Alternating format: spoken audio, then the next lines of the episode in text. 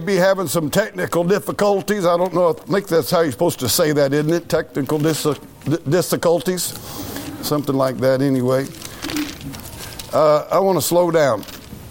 I'm always in a hurry, and I want to slow down. I don't know whether you've got one of these sheets or not, but this is a diagram of the feast uh, of uh, the, of the Lord, and they're out in Leviticus chapter 23. We're going to be looking at. Last week we started on this and we're going to get right back into it today, and I'm going to jump some and then move pretty quick. But in Leviticus 23 and verse number 6, it says, On the 15th day of the same month is the feast of unleavened bread. Now, we said some things last week about unleavened bread, that it is uh, leaven in the Bible speaks of uh, evil and false doctrine and sin. Leaven in the Bible, that's what it speaks of, okay?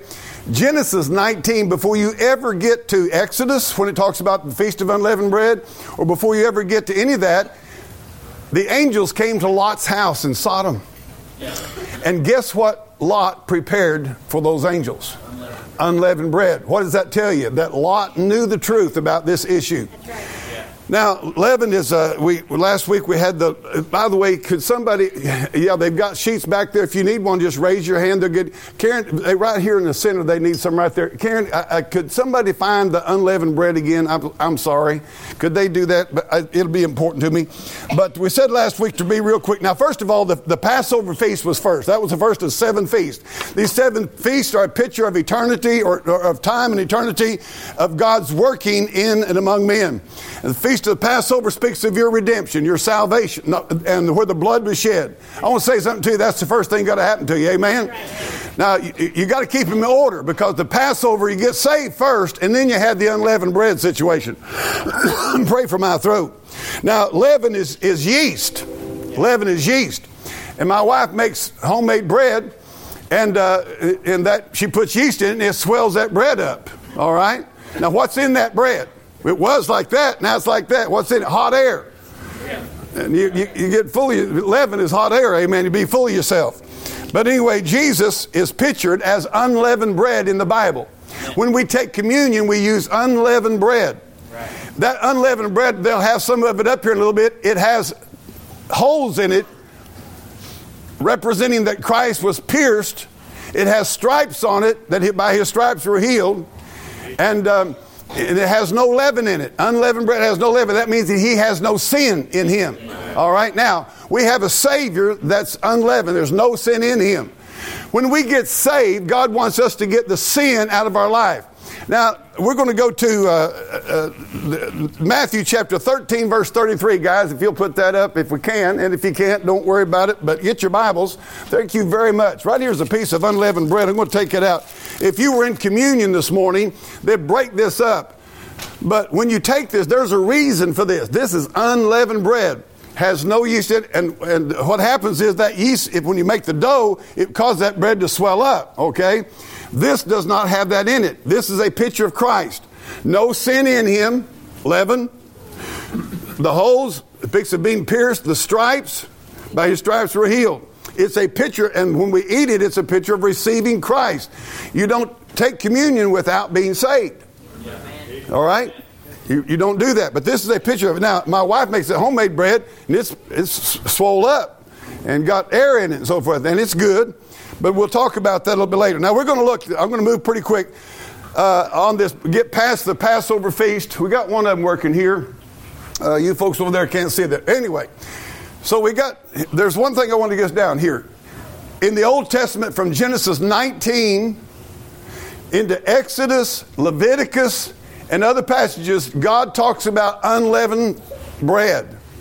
When you get to the New Testament in the Gospels, Jesus talks about leaven and unleavened bread. When you get into the epistles, the apostle Paul in 1 Corinthians chapter 5 talks about unleavened bread. Right. Very important subject in the Bible. So first of all, the first feast is Passover. The next one is unleavened bread. Just make sure that you don't unleavened bread is not you don't you don't get leaven out to be saved. You get leaven out, evil, sin, false doctrine out because you are saved. Amen. Keep that in mind. Make sure you understand that. Now, in Matthew chapter 13, and we're going to look at, I want everybody to turn, I want, I'll tell you this is one of the most powerful things to me in the Bible about the wisdom and the knowledge of Jesus Christ concerning your walk with God and concerning history itself and what would happen. Matthew chapter 13 and verse number 33. Does everybody there say amen? amen. Boy, that was kind of okay, but not the best. But anyway, we'll go ahead chapter 13 and verse 33 says, Another parable spake he unto them, The kingdom of heaven is like unto what, everybody? Leaven, Leaven which a what? Woman took and hid.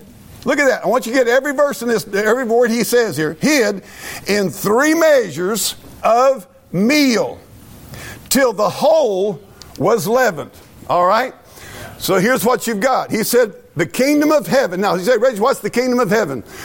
Well, in this reference right here, the kingdom of heaven is what we would call the profession, uh, uh, what would constitute all of Christendom, okay?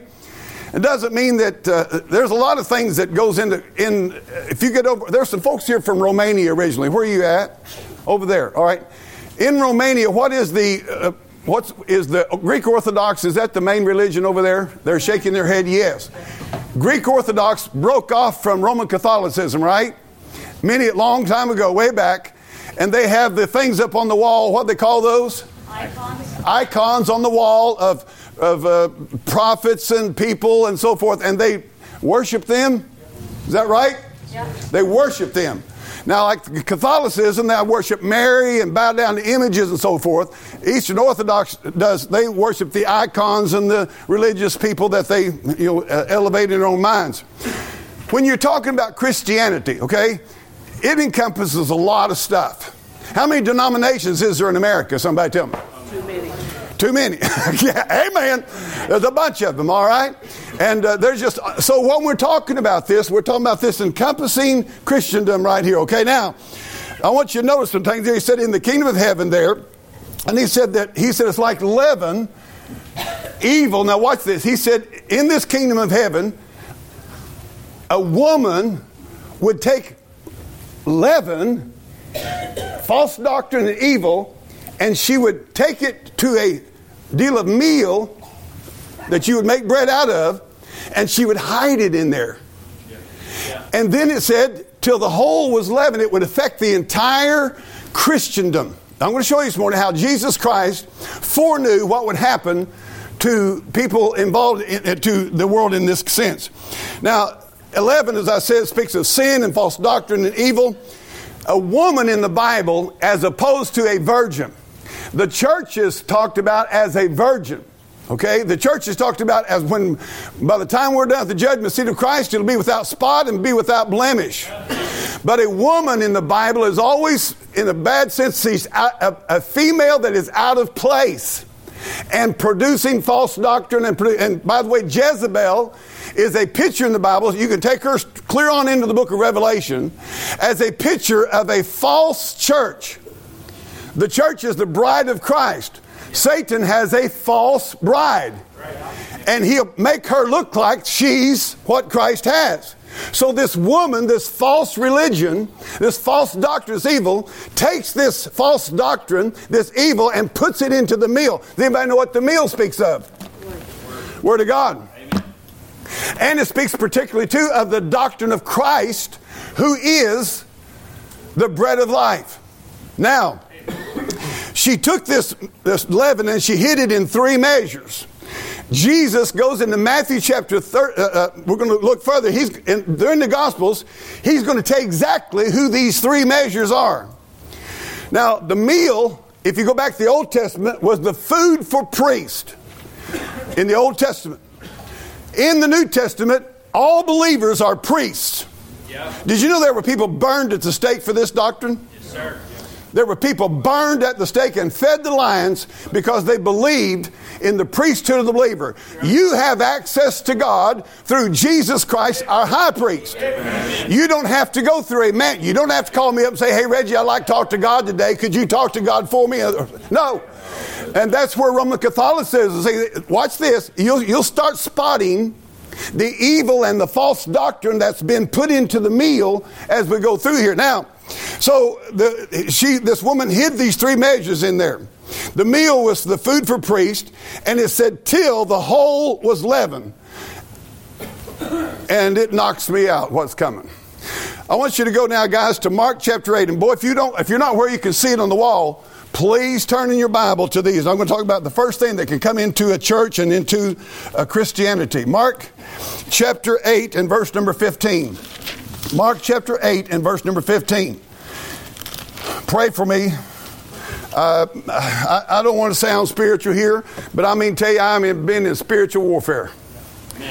If I had my way, I'd just walk to the backside of my farm and sit on a log and talk to God. I did that yesterday evening, some quite a bit.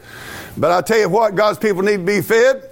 And just pray for me that God will help me and strengthen me and everything's just fine. I tell you, aren't you glad we've got the high king of heaven? Amen. Boy, I tell you, this world's a mess. Look at uh, chapter 8 and verse number 15. And he charged them saying, What's this? Jesus talking, take heed, beware of the leaven of the Pharisees and of the leaven of Herod. He's going to take exactly the three measures. We're going to get to the other one pretty soon. The first one we want to look at is the leaven of the Pharisees. God's saying this.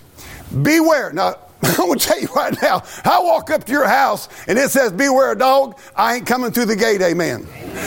Here a while back, I went to a place and I got out, we're going to open the gate, and I mean a dog big as an elephant. It looked at me like jumped up on top of the gate, like, row, row, row, row, row.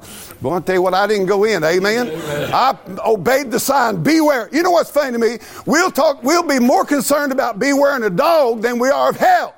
We'll be more concerned about beware of a dog than we were about something that's going to mess us up and ruin our families and ruin our church and ruin our life. Jesus, you ought to just get your concordance out sometime and check how many times he said beware.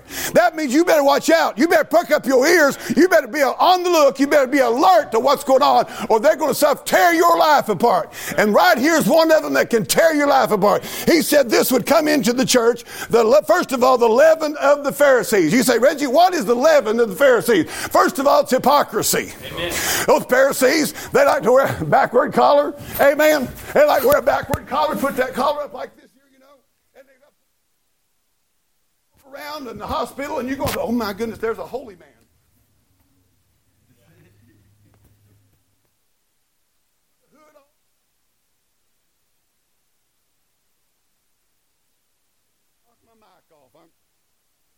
They put a hood. That little gal, she'll run around. She'll put a robe on, and she'll have this. I got so tickled at the uh, St. John's Hospital. It's called Mercy now. Back when I was a boy, when I, when I first started preaching, you go up there. Don't tell me my hair's messed up. It's messed up all the time. anyway, when you go up there, they always had those statues of the nuns. Yeah. And they was all like this right here and like that there. And they'd have pictures of the nuns who started the hospital up there. And you know, and that's wonderful. But now they've got a statue. How many's been to Mercy Hospital recently? You walk in there in that front part, they've got a new statue of the nun. She doesn't have her habit on. Right. She's got a flowing dress on. She's like this. Right. Wow. They took the habit off. Why? Because they're having a hard time recruiting nuns. How many of you girls want to be a nun? Anybody want to volunteer today? They're having a hard time getting nuns, having a hard time getting priests. Right now, most of the Catholic churches in the area here are, are, are, are taken care of by foreigners, foreign Roman Catholic priests. I've done funerals with them. And uh, the, if you do a Catholic funeral, they'll have the, the, the Catholic priest hardly ever now will be uh, uh, uh not one, but, but most like foreign born, okay? Now, here's what I'm getting to hypocrisy is external, externalism. Yeah. You know how to dress right, you know how to talk right, you know how to act, but your heart is far from God. You know, you know how you, you know what's right. You know what looks good. Let me tell you about the, the Pharisee, the leaven I see in it. It's hypocrisy, but it's also pride and it's self righteousness. In Galatians chapter 2, verses 4 6, let's just say something flat out. Ex- externalism Self righteousness and hypocrisy is not just in a Roman Catholic church, it's in Protestantism thick, or in Bible believing churches, if whatever you want to call it. Now, I'm going to tell you something right now. You get in Galatians chapter 2. Take your Bible there, Galatians chapter 2. And I want to show you something. Now, I know I've said this stuff before. If you've heard me preach once, you've heard me a thousand times, right? But anyway, uh, Paul's talking about the fact there were some of these hypocrites and these, these externalists, these self righteous Pharisees were saying that, oh, you said you got saved, but if you didn't get circumcised, does that look pretty good on me or not? Does that look pretty cool? I know she, I like, my wife of goes, probably, my wife's probably saying, turn your collar down, turn your collar down. Anyway, but that, uh, it, the, the, externalism will cause you to have an attitude that you are superior spiritually to other people. And so they were saying, all right, you got saved. Well, did you get circumcised? No. It's like the Church, Church Christ saying, Did you get saved? Yeah, but we have been baptized? No. Well, you ain't saved then. They're adding works to salvation. They're adding works to grace. And that's one of the marks of a Pharisee. So anyway, they come up here in Galatians chapter 2. Now watch this. This is so funny. Now I want to tell you a little secret. Some of you know, I hate to tell you this. You came to church here to, and you're hearing me preach today. I've never been ordained. I do not have a license. By the way, you tell me in the you tell me in the Bible. Now I've been ordained of God, Amen. but I've not been ordained by a denominational group. Okay? So I just want you to know. I'm just being honest with you. I, I, don't say that's good or bad, whatever, but I will tell you this. Look, look at what God even warns out in Galatians chapter 2 and verse number 4. Oh, verse number 3 says, And neither Titus, who was with me, being a Greek, was compelled to be circumcised.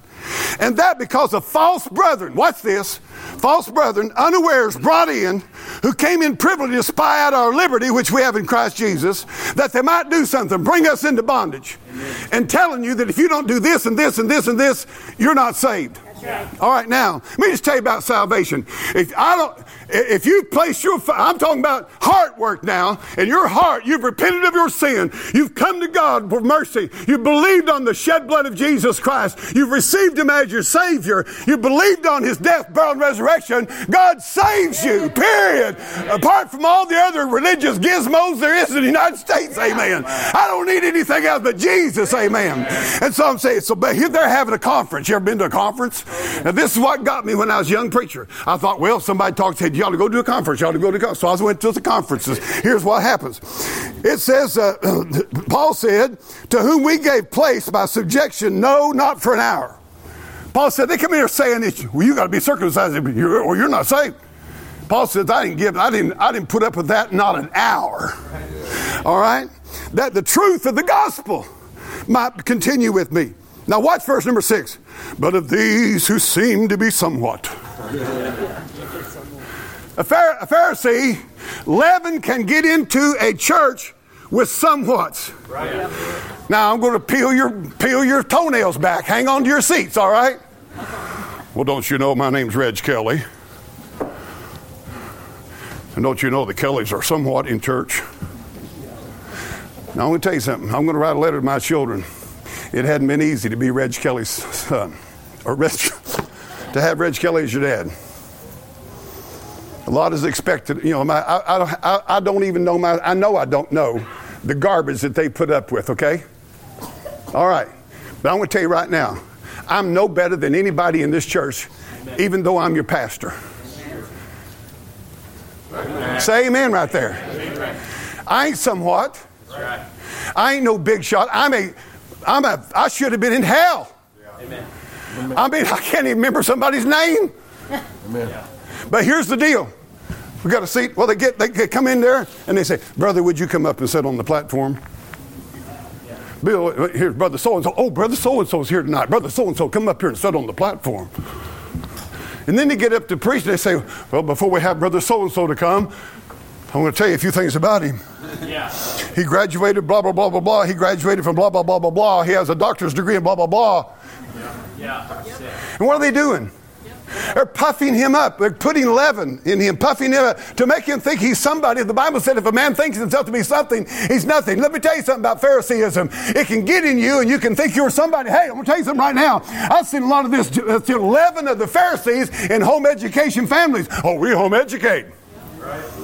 It has gotten more than you'll imagine. You better be careful about it. I'll tell you what you can do. You can be, you can go to Liberty Faith Church. I'll go to Liberty Faith Church. That don't make you nobody. Hey, let's get rid of the leaven, amen. I am a sinner saved by the grace of Almighty God and nothing more, amen. And I'm going to tell you something right now. Go ahead, they, those somewhats, they're putting their chest out, and we got it all over the United States. They come in, oh, he's the local superintendent of the denominational this, and he's the denominational that, and he's this big shot, and he's that big shot. And you know what they're really doing? They're putting controls on preachers. You don't get to preach unless you line up with us. And you only preach what we tell you to preach, or you ain't preaching. You line up with our denominational line, or you're going nowhere fast.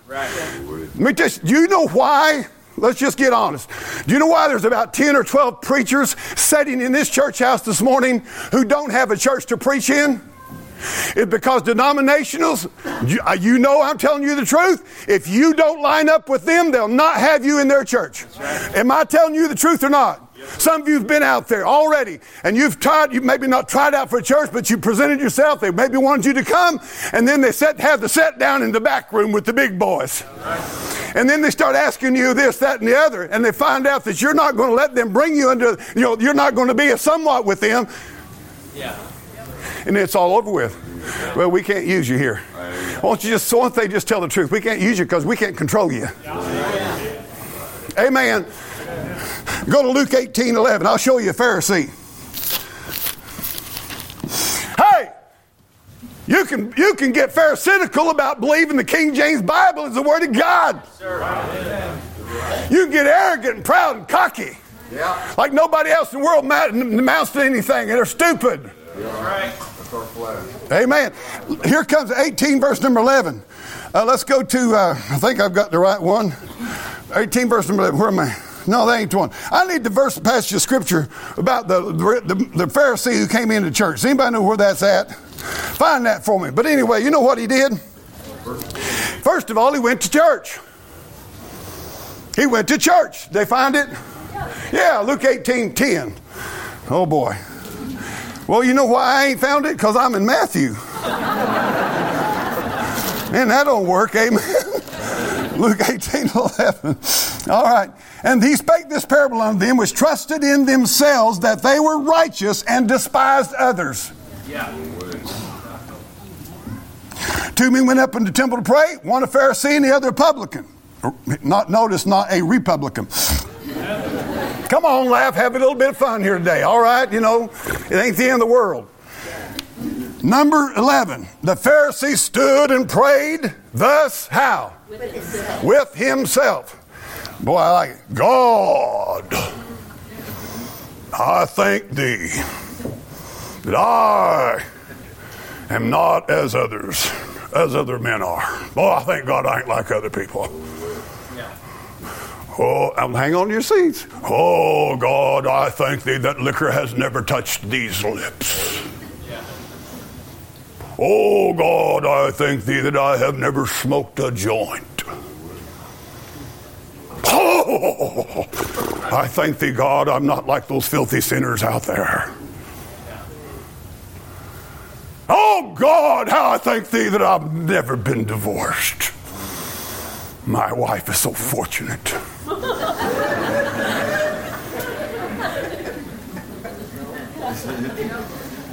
A bunch of women's going, No, he's not. no, she's not. he gets up there and starts thinking, God, he ain't like everybody else. Extortioners, unjust, adulterers, or even this publican. Uh, watch this. Now he got he goes to church regular.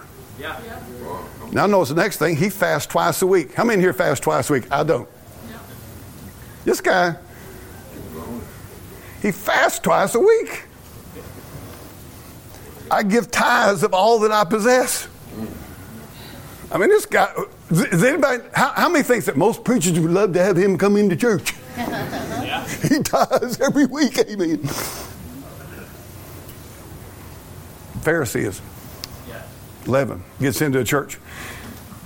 And first thing you know, well, this is so funny this morning. I can't believe we did this just this morning. Have you noticed the new, beautiful new addition we have? Yeah. have you? Have you noticed those stained glass windows, all the 12 apostles in the stained glass windows? That cost $562,000. We're having given Sunday next Sunday. Hey, I, I, I, there's a true story down in Arkansas happened. This is kind of an interesting story.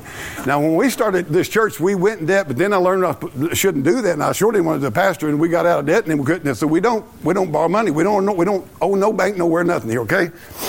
But this church built a brand new church down in Arkansas, and they decided they had a debt, and they decided to have a Giving Sunday. And when they had Giving Sunday, they raised thirty-eight thousand dollars. A lot of money, and they were thrilled. But the pastor did something. After they gave, he asked them to come up and ask God to multiply that. And here's why he said that. And this blew me away. And I ain't doing this because they owed a million five hundred thousand on it. You preachers, don't you ever take a church in debt like that. You meet in a storefront before you do that kind of stuff. But do you know what? That whole church came forward and prayed said, God, we got ourselves in debt. We'd like for you to pay this thing off and a man wrote him a check the next week for a million five hundred thousand and paid that church off. Wow. That was grace, buddy. That's mercy. They're trying to do something. You know, we can all do things wrong, make a mistake. But I'll tell you something, God, God had mercy on that church. Amen.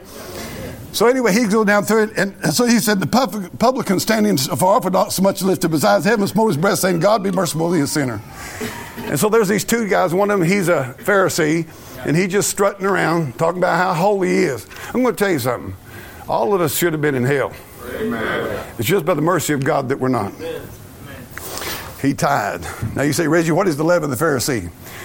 In, his, in the hypocrisy was this the pride. It puffs up, makes us full of ourselves and our nothingness. Has anybody besides me ever had trouble with pride in your life? I want to tell you something. It's all over America.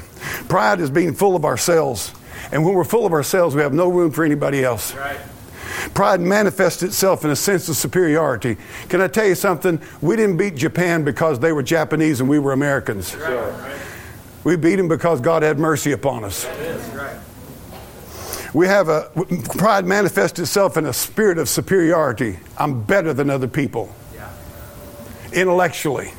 That's why we put all these letters behind us, you know, and the, we want everybody to know our degrees and stuff. I'm not against education, but I'm against getting puffed up because you have an education.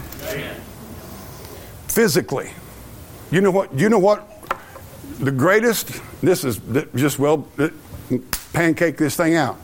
The biggest battle that young ladies have, not just in this church but across the country, is the comparison of themselves to what the world calls beauty. Yeah. yeah.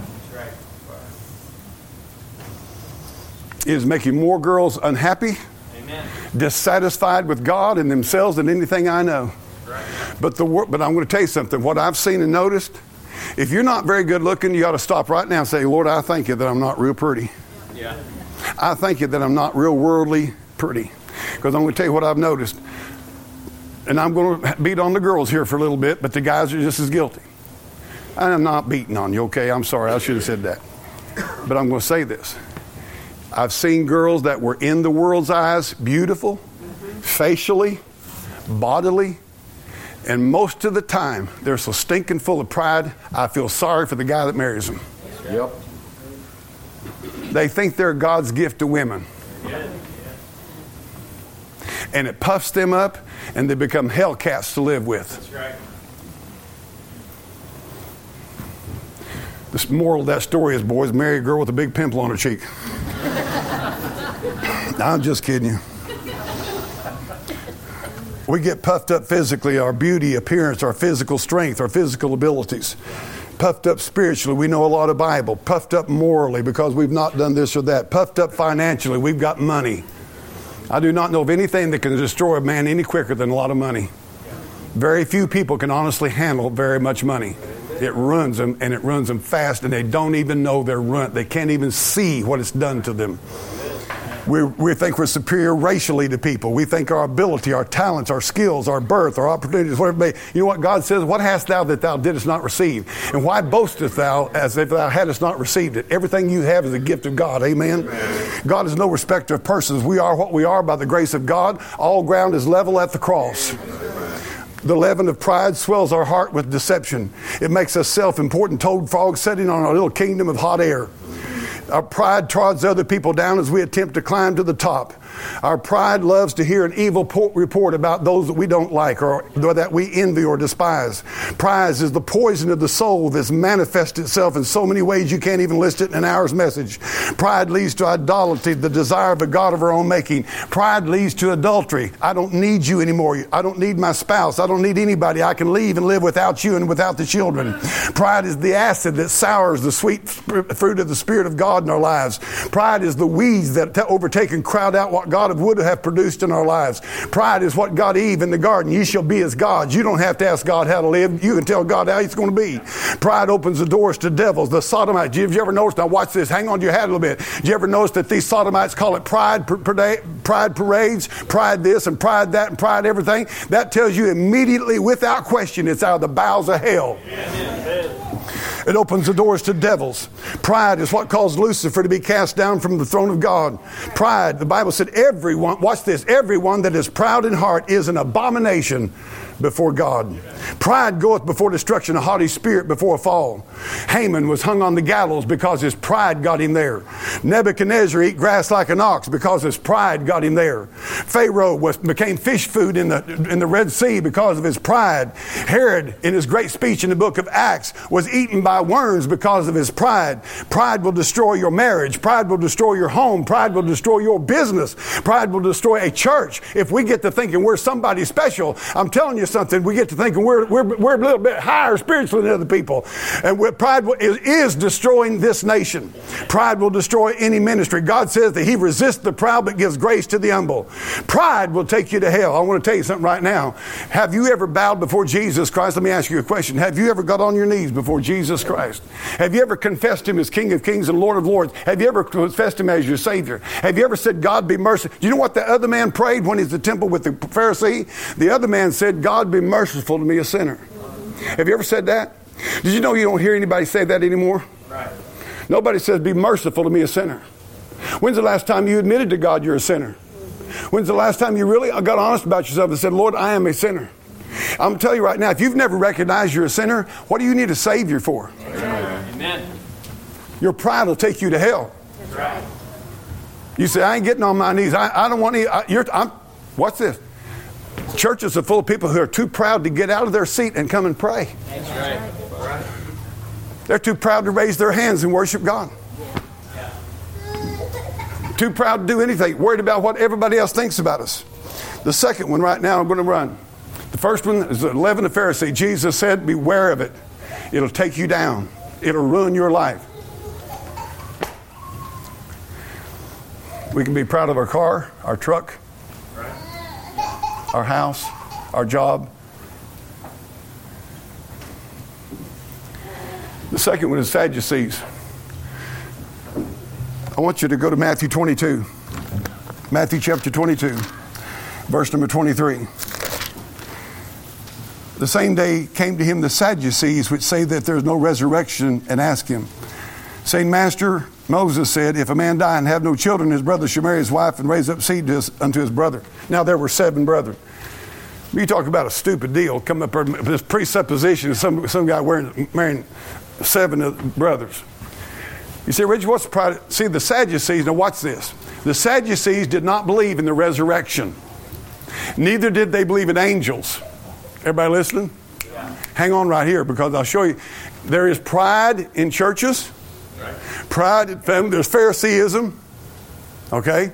But there's also Sadduceeism, which is the second measure. When Jesus said there's three measures of it, the second is Sadduceeism. That's skepticism. Skepticism concerning the scriptures. They did not believe in the resurrection. If you read that whole passage, Jesus had to go back and teach them and said, You do err, watch this, not knowing the scriptures. Right. Not only did they not know them, but they didn't believe what they knew. There is a resurrection. Now, you say, Reggie, how does this affect us? Skepticism concerning the scriptures and the supernatural. Bible correctors and rewriters are modern day Sadducees. They're skeptic about, people are skeptic about creation. Come on. They're skeptic about the preservation of the Bible. Modern liberals in, in religion, they exercise human reasoning above the Word of God. Yeah. They make the Bible subject to their minds. Yeah. Science, falsely so called. You're not going to like this, but if you, you want to check me out, you go do it. Andy Stanley is the son of Charles Stanley. Andy Stanley has a lot of people listening to him because of his dad's ministry. He got up recently and said that there's no conflict between evolution and creation. And he literally d- just threw Genesis out. I mean, I've listened to him. I'm not, I'm not saying somebody told me this. I have watched and listened to what he said. He does not believe the Bible. That's modern day skepticism. Or they, you know what? When somebody says to you, a better translation would have been, what is that? Skepticism. What was it Satan said to Eve? Yea, hath God said. It's skepticism. You don't really believe God's word. God says, Husbands, love your wife. That's just not something he filled the page with. Wives, be in submission to your own husbands, the sons of the Lord. God just, God just said that. He, had- he needed something to fill that rest of that page up with. Skepticism. I wonder how skeptical you are this morning. Yeah. They take away the authority of God's word. Now, here's what I'm going to tell you something. Watch this. Skepticism, watch this, is leaven. Yeah. The leaven by a woman, false church, false prophets, false teachers, was put into the meal and it spread throughout the whole thing. The leaven of skepticism in America started in about the 1880s and 1890s with what's called the, Reser- the Revised Standard Version. Yeah. Then it moved on up into the 1950s, 60s to the NIV and all these other versions. Now, what did they do? Did you know that right now? I'm going to show what I was preaching. I was second year I was preaching. I was in a church preaching, and when I was sitting there before I preached, Bill, they had Sunday school quarterlies in the in the songbook racks. I just happened to take one out. I looked at it, and guess what? Now this is back would be back in about '83. On one side of the quarterly, they had the King James version. On the other side, they had the NIV. And I realized what they're doing. The leaven is in this church Yeah. and they're moving these people from the authorized version to the NIV, and this was done all over America. Do you know how hard? Do you know why there's people listening online this morning? Yeah. Because they can't find a church that preaches and teaches out of the King James Bible. And a little leaven has leavened the whole lump. And uh, now people will argue and fuss with you and just all kind and think you're some kind of a crazy idiot if you believe God preserved His Word. But the whole Christendom, kingdom of heaven deal is infected now with the leaven of the Sadducees, which is skepticism. Because if you follow those other versions, then you've got to admit, if you're honest, you've got to admit God did not keep His Word. God docks out of both sides of His mouth. God's a liar, and you can't trust Him. Yeah. And if you don't know, you you you got to be honest. Amen. Amen. They don't say the same things. Right. They don't teach the same things. There are major, major issues on the blood, on salvation, redemption, deity of Christ, everything. Right. Amen. And what has it done? It was hid in the meal, Yeah. and the leaven of the Pharisees has infected the entire Church of America now. Amen. Go to a Bible college, it's infected. Right. They're slick as a mole. Yeah. First of all, they got you sitting in a submissive, subjected position. You're supposed to learn from me. Right. Did you know what the Bible said? When you listen, uh, and I'm going to say this to you. I've said it probably a hundred times before. You sit in this church, you listen to me preach, you compare what you heard preached to the Bible. Amen. And if it doesn't match the Bible, you believe the Bible, don't believe me. Amen. Any preacher who wants to put his mind above the Bible is a danger to you. Amen. And God knows that this stuff has infected, this leaven has infected the entire church. Amen.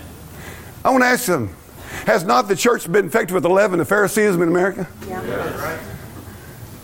There are churches that won't even look. Can I just, Jeremy and, and Michael and Josh and all you guys, there are churches that won't even look at you because you don't have a degree. That's right. They wouldn't even consider you. They're laughing stock. Doesn't matter that you believe the Bible. You don't have our degree from our seminaries. right. Phariseeism, leaven has infiltrated it. Amen. Amen. Sadduceeism, we can't trust the Bible. Yeah, that's right. They put their mind and their experience. Let me give you a little more Sadduce- Sadduceeism that a lot of people don't want to talk about.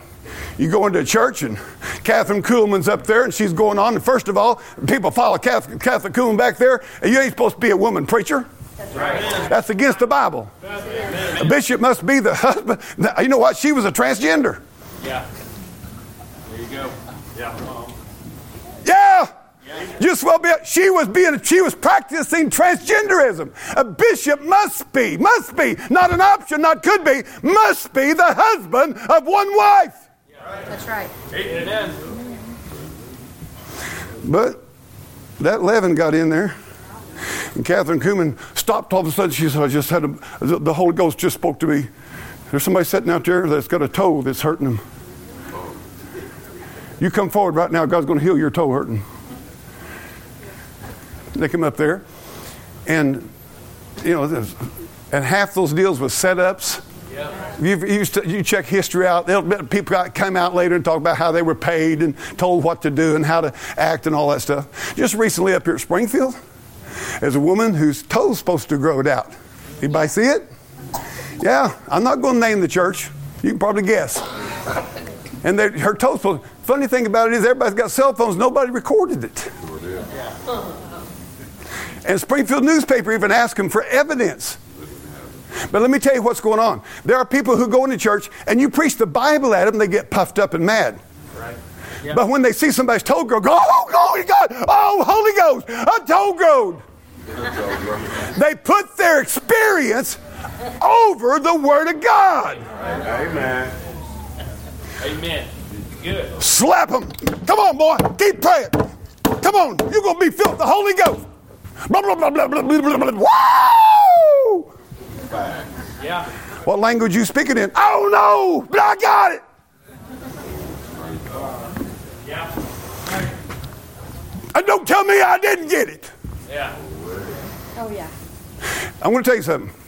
I'm all for you speaking in tongues. You just tell me which language you're speaking in because Acts chapter 2, when the Holy Spirit came down and that miracle was performed, they said, How hear we may every man speak in our own tongue wherein we were born. Amen. And they were gathered there, by the way, at the feast of Pentecost, which is taking the feast. They were gathered there from all the nations, Jewish people, and God gave, watch this, the tongues in the Bible is the supernatural gift of the Holy Spirit for you to be able to speak in a language of people that you did not know Amen. so they can hear the gospel. Amen. It wasn't about you pharisaical, I speak in tongues and with the Holy Ghost. How about you? Why haven't you been filled? with- That's Phariseeism. That's pride. It's killing this country.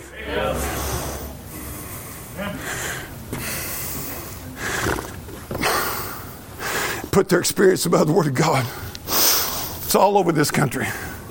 And then finally, let me give you this because this is the one we're the worst at. He said there's three measures leaven the Pharisees, hypocrisy, pride, self righteousness, Sadducee, skepticism. You put experience above the Word of God, and you put your mind above the Word of God.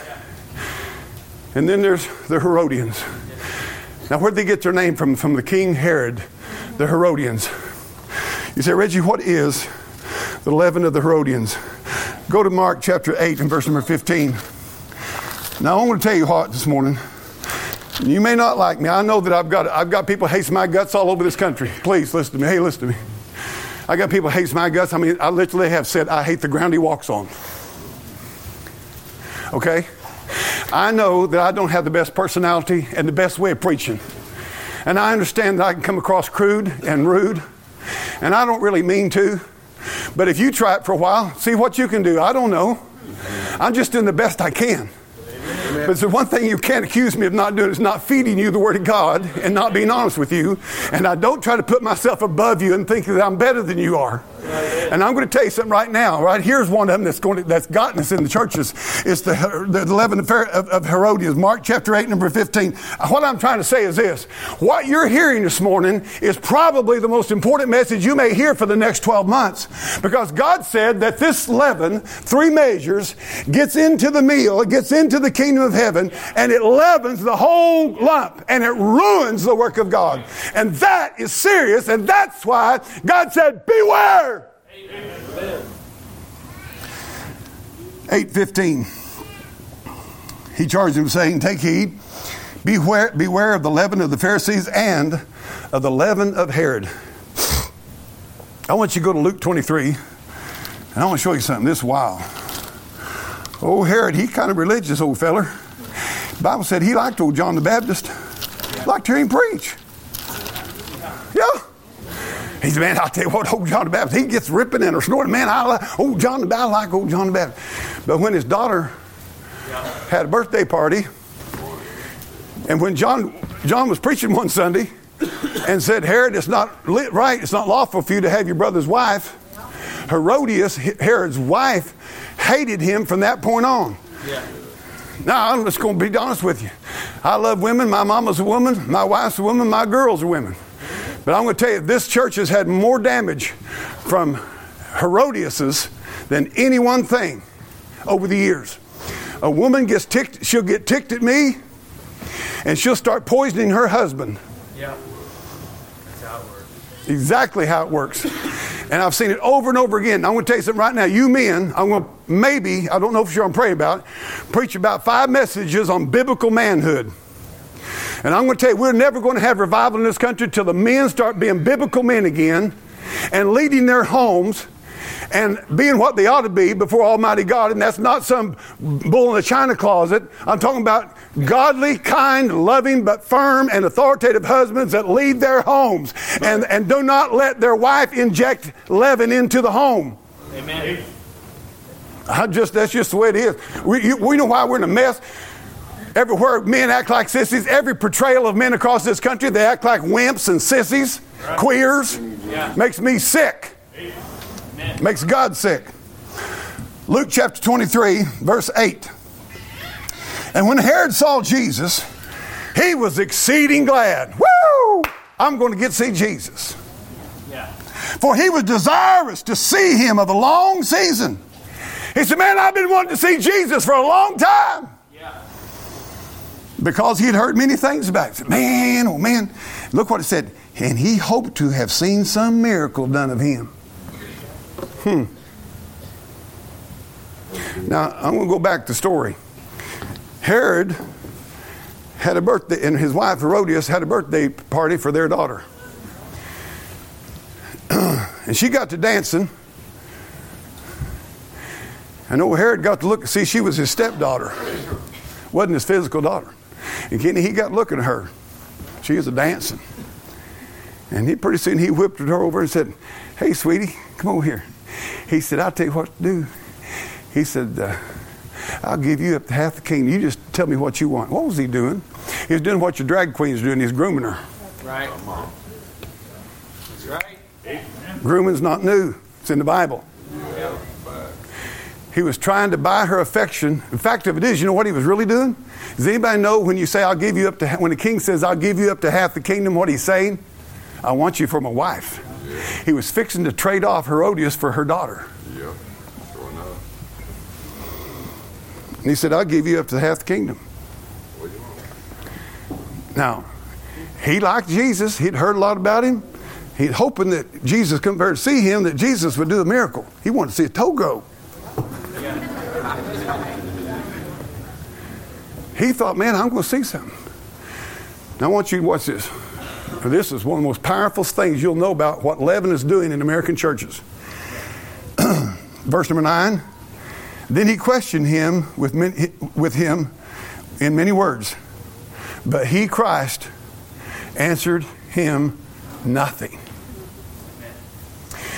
The leaven of Herod, Herod, Herod, the Herodian leaven is this: it's worldliness in the church. Amen. Right. We're going to have a party. We're going to make everybody feel good. We're going to have the singing ham bones come. We're going to have hot dogs after church. We're going to have a party. We got to have something going all the time. Because if people ain't having a good time, Brother Jerry, they might not, might not. So they, they, they're going to come prayer meeting. Who wants to come prayer meeting? That's dull as last year's razor blades. I mean, put out on how many? When's the last time you've seen an ad in the paper? Come out Wednesday night. We're having prayer meeting at our church. Yeah. Oh, another ad of the church, having a singing ham bones are coming. They're going to have dinner afterward. Honey, you want to go? Herodian. Oh, we're going to have a Christian rock star come. And the tickets will be $15 a piece. And three for $12 a piece. But oh, he's bringing his five piece band with him. And man, we are going to have us one time, Brother Jim. Oh, we love Jesus, but we like to have fun. We like to bring the world to church. So we're going to bring our rock and roll into church, and we're going to bring our country western, and we're going to swing your partner. Turned into a party. You can't entertain them, have stuff to entertain them all the time, they ain't interested here in preaching God's word and praying.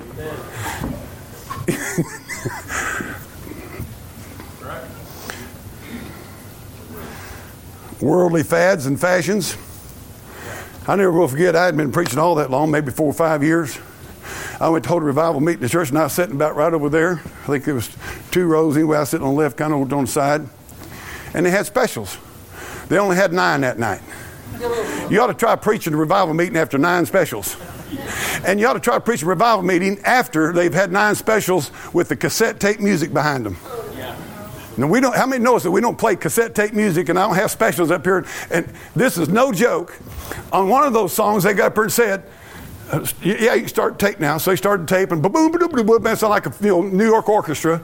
And here comes this scratchy voice that don't meet the orchestra.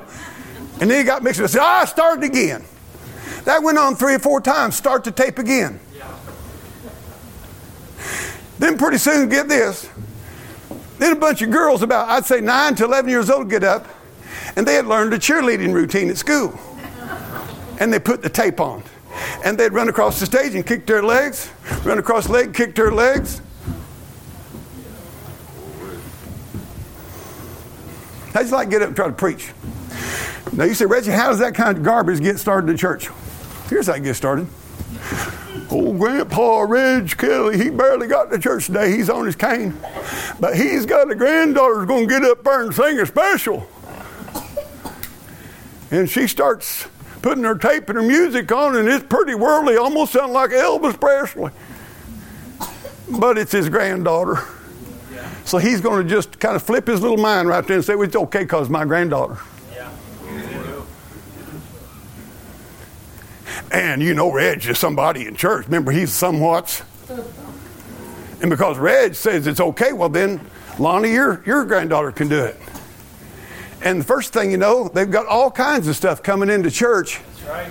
That leaven came in, and what used to be a Bible preaching, Bible believing church, Yeah. because they let leaven in, Brother Randy. The first thing now you know, I was going to tell you people over there, you look like you're in a contemporary church. it's dark over there. I'm just teasing. Herodian. It's gotten in everywhere. Now, now it's, now, it, it's just, I mean, it's stupid the stuff that's going on for church. I mean, we've got a rodeo atmosphere, a concert atmosphere, or it's this casual come in and have coffee and donuts with us. We didn't come to worship God. Just a convenient place to meet and talk about the cattle market and the farm prices and the and stock market.